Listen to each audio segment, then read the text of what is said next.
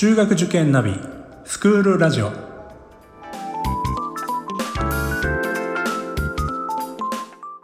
スクールナビゲーターののびるです。この番組は中学受験を目指すご家庭に学校の先生からの生の声や受験に役立つ情報をお届けするラジオです。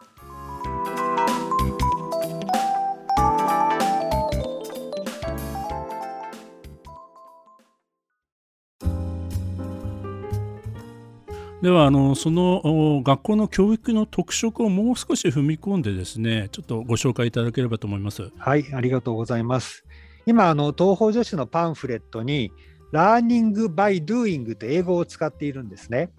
えー、doing を通して学ぶ、えーと、ラーニングバイドゥイングというのは東方女子が作った言葉ではなくてアメリカの哲学者教育学者のジョン・デューイっていう人が、えーまあ、最初に言ったと言われている言葉なんです。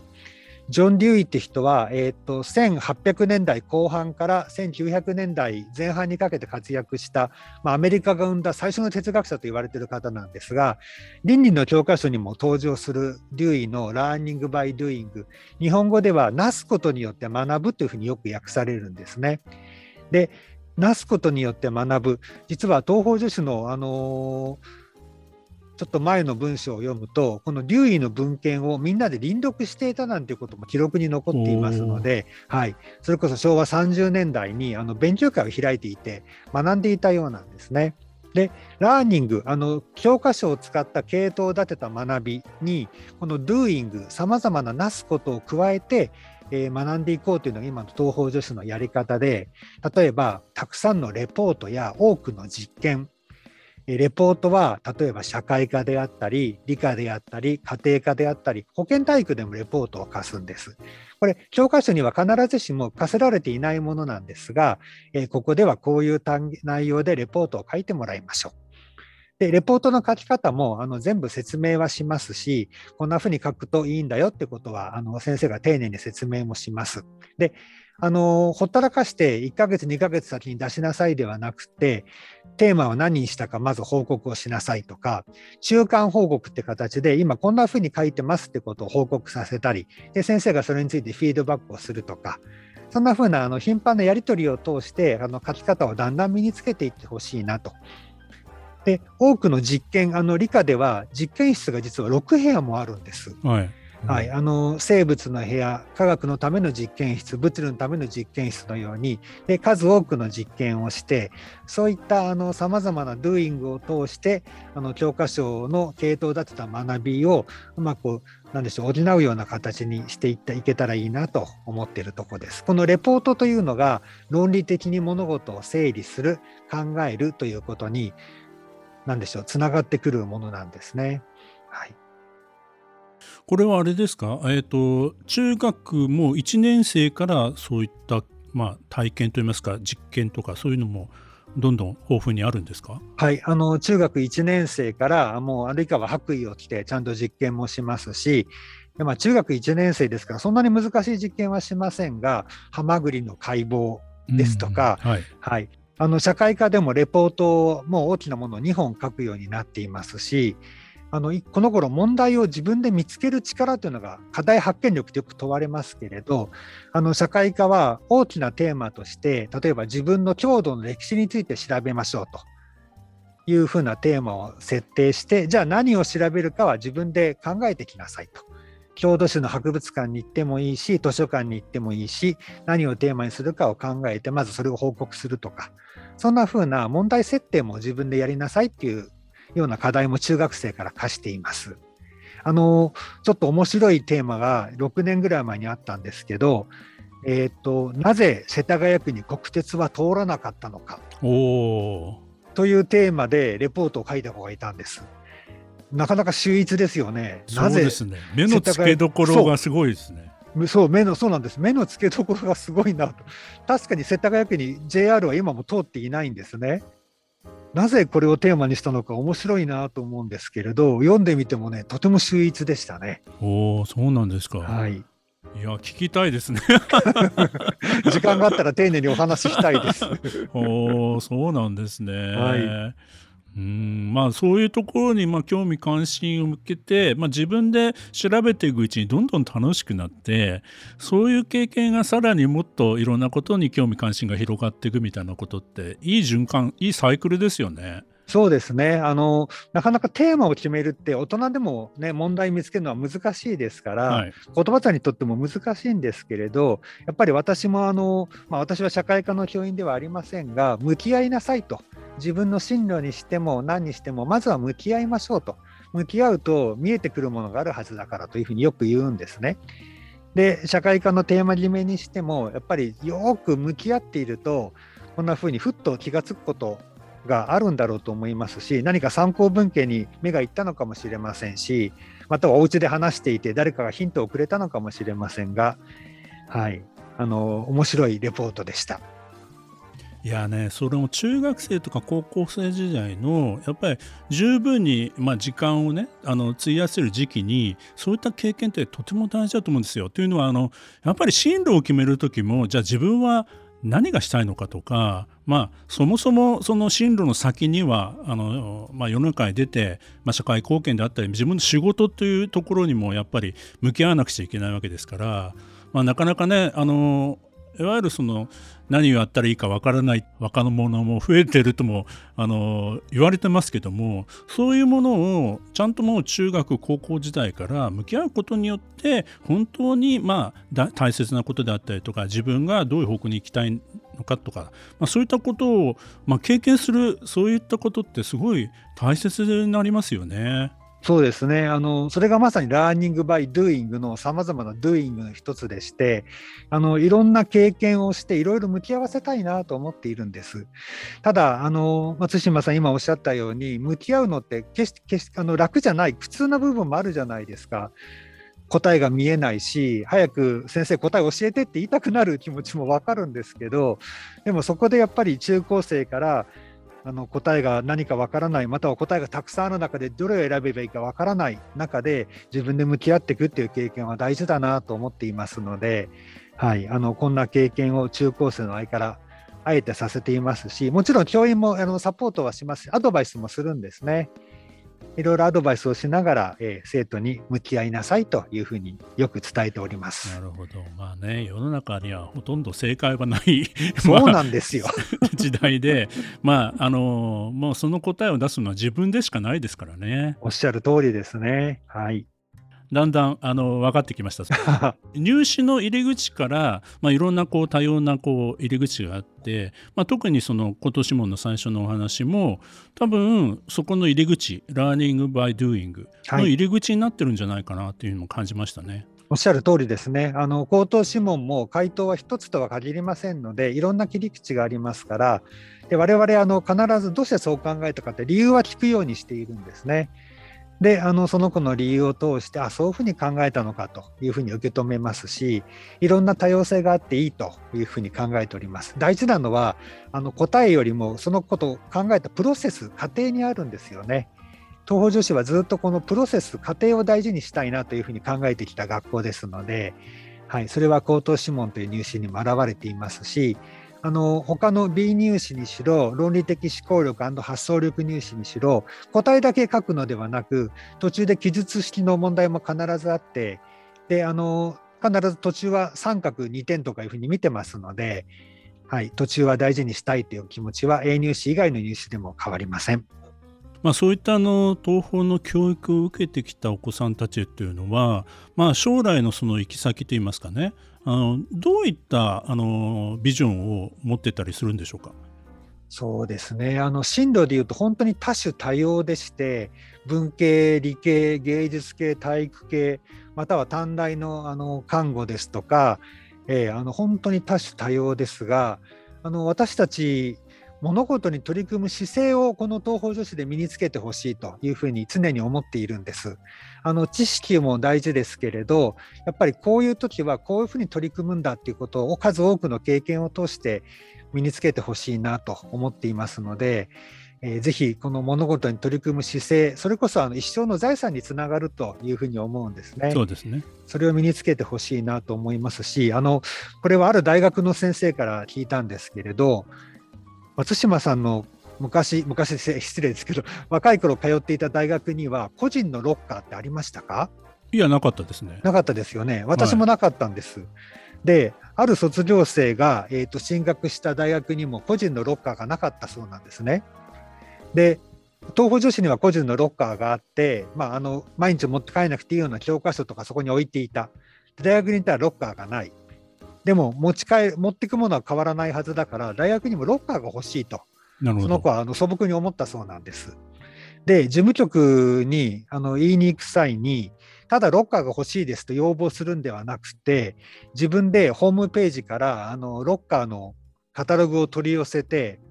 でいくつかピックアップしたら業者さんに見積書を取り、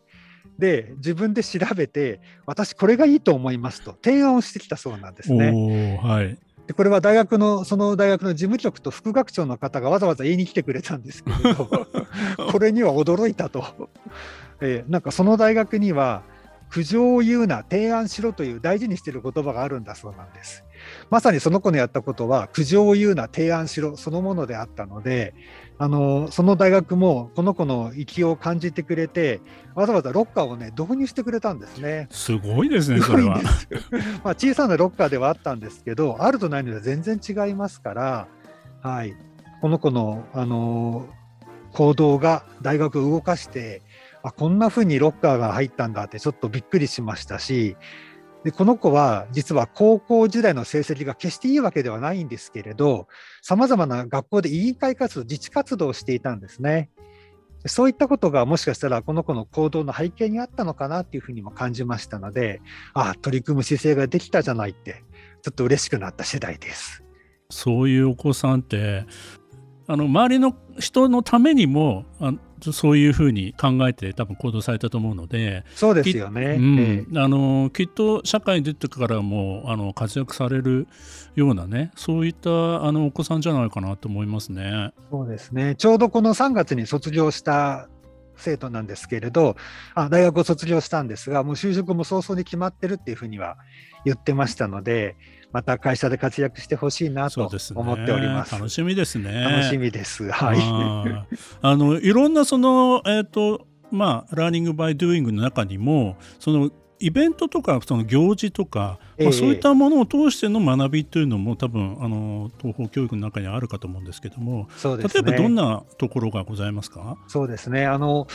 実はこの2年間コロナでなかなか学校行事ができていないのでなんとか来たる2022年度はやりたいと思いながらもやはり学校行事代表的なものは体育祭文化祭から中学生にある合唱祭ミュージックフェスティバルと呼んでいるんですけど、まあ、この2つないし3つなんですね。であの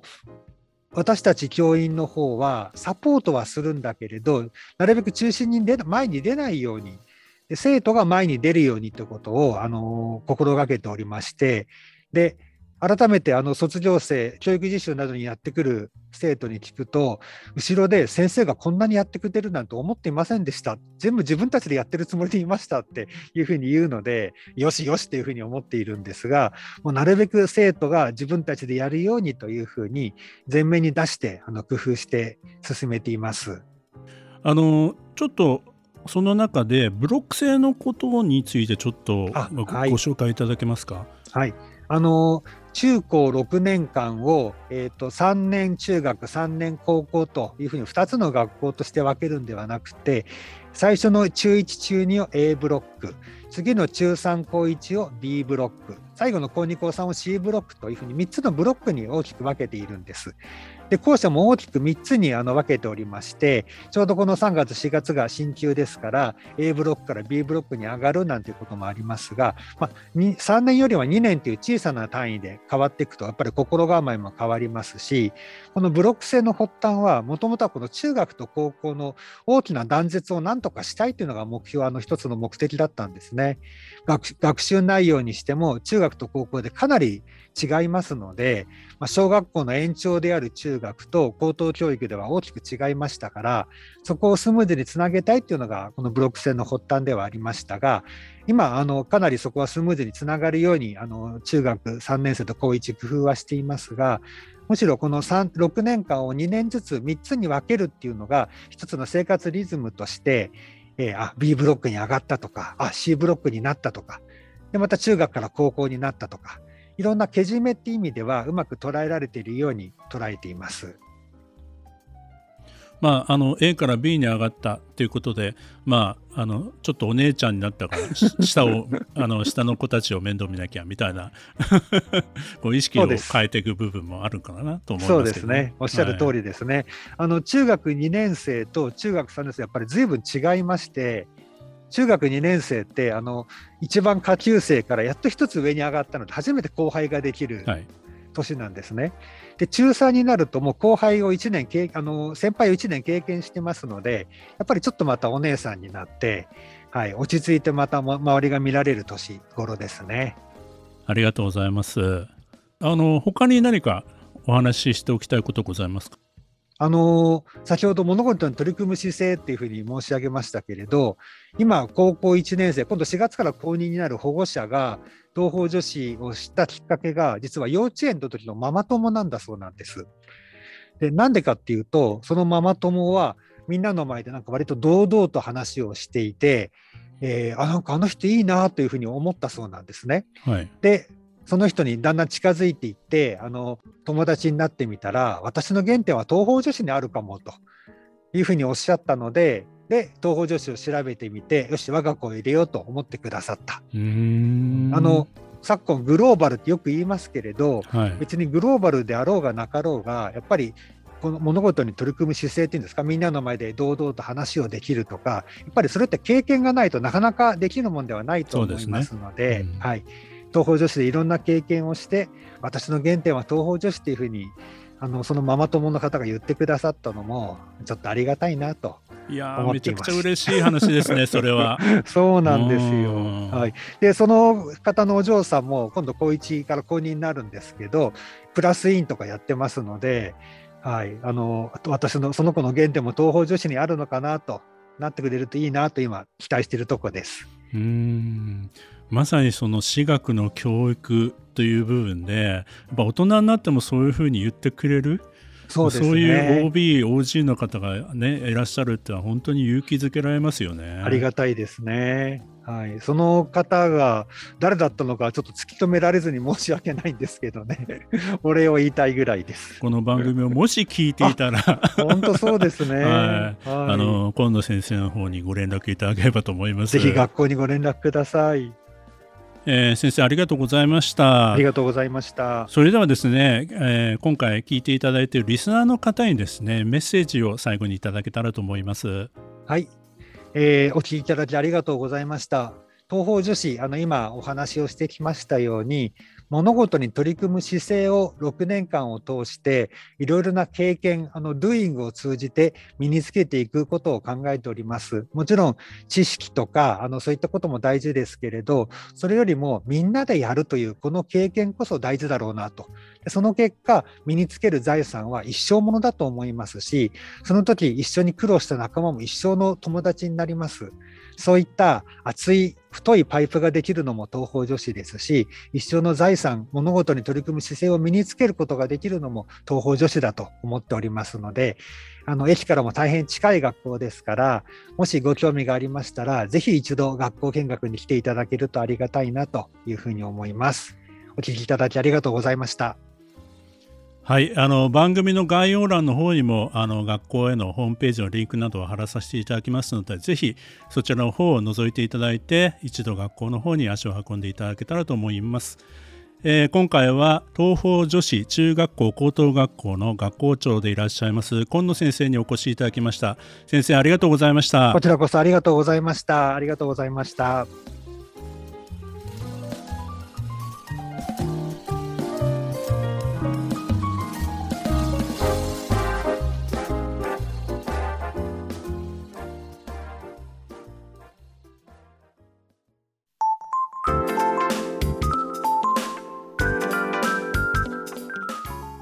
ールラジオでは番組への感想、出演してほしい学校など皆様からのお便りをお待ちしております。また受験に関する質問や相談にもお答えしていきますので概要欄の Google ホームからお気軽にお寄せください。Apple、Amazon、Google、Spotify などの無料のポッドキャストアプリで購読やフォローなどのボタンを押していただくと更新情報が届きますので便利です。それでは次回もスクールラジオでお会いしましょう。